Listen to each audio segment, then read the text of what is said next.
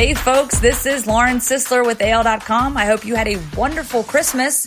Our countdown of the top Alabama stories of 2019 continues with number five. Backup quarterback Mac Jones shows the Alabama offense can still be dynamic without Tua Tagovailoa, putting up big numbers in all three of his games as a starter despite a loss in the Iron Bowl to end the season.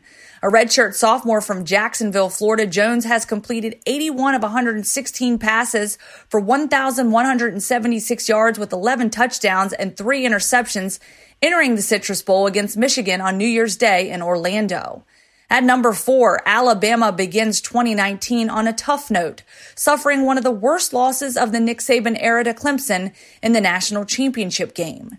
Nick Saban and his number one Alabama Crimson Tide had no answers. And what started as a wild offensive slugfest turned into number two Clemson dominating the tide, never seen with Nick Saban stalking the sidelines. In the end, Dabo Swinney's defense locked down the high-powered Alabama offense and Tua Tagovailoa, and the Clemson Tigers looked to Alabama native Justin Ross for another breakout game for the freshman from Phenix City, Alabama.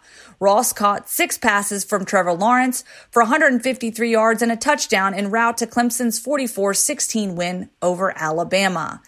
In at number three, Alabama cuts ties with basketball coach Avery Johnson, hiring Buffalo's Nate Oats to come in and make over the program. Alabama has its new basketball coach just days after separating from Avery Johnson. Nate Oats, the 44 year old coach at Buffalo since 2015, is the new coach of the Crimson Tide. Oats led Buffalo to the NCAA tournament each of the past two seasons with a 96 43 record in four seasons. At number two, Alabama falls in a heavily hyped and dramatic home game against LSU, which saw a President of the United States visit Bryant Denny Stadium for the first time in history.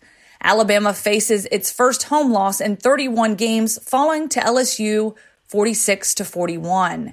And in at number one, Tua Tagovailoa suffers a season-ending injury during a blowout win over Mississippi State.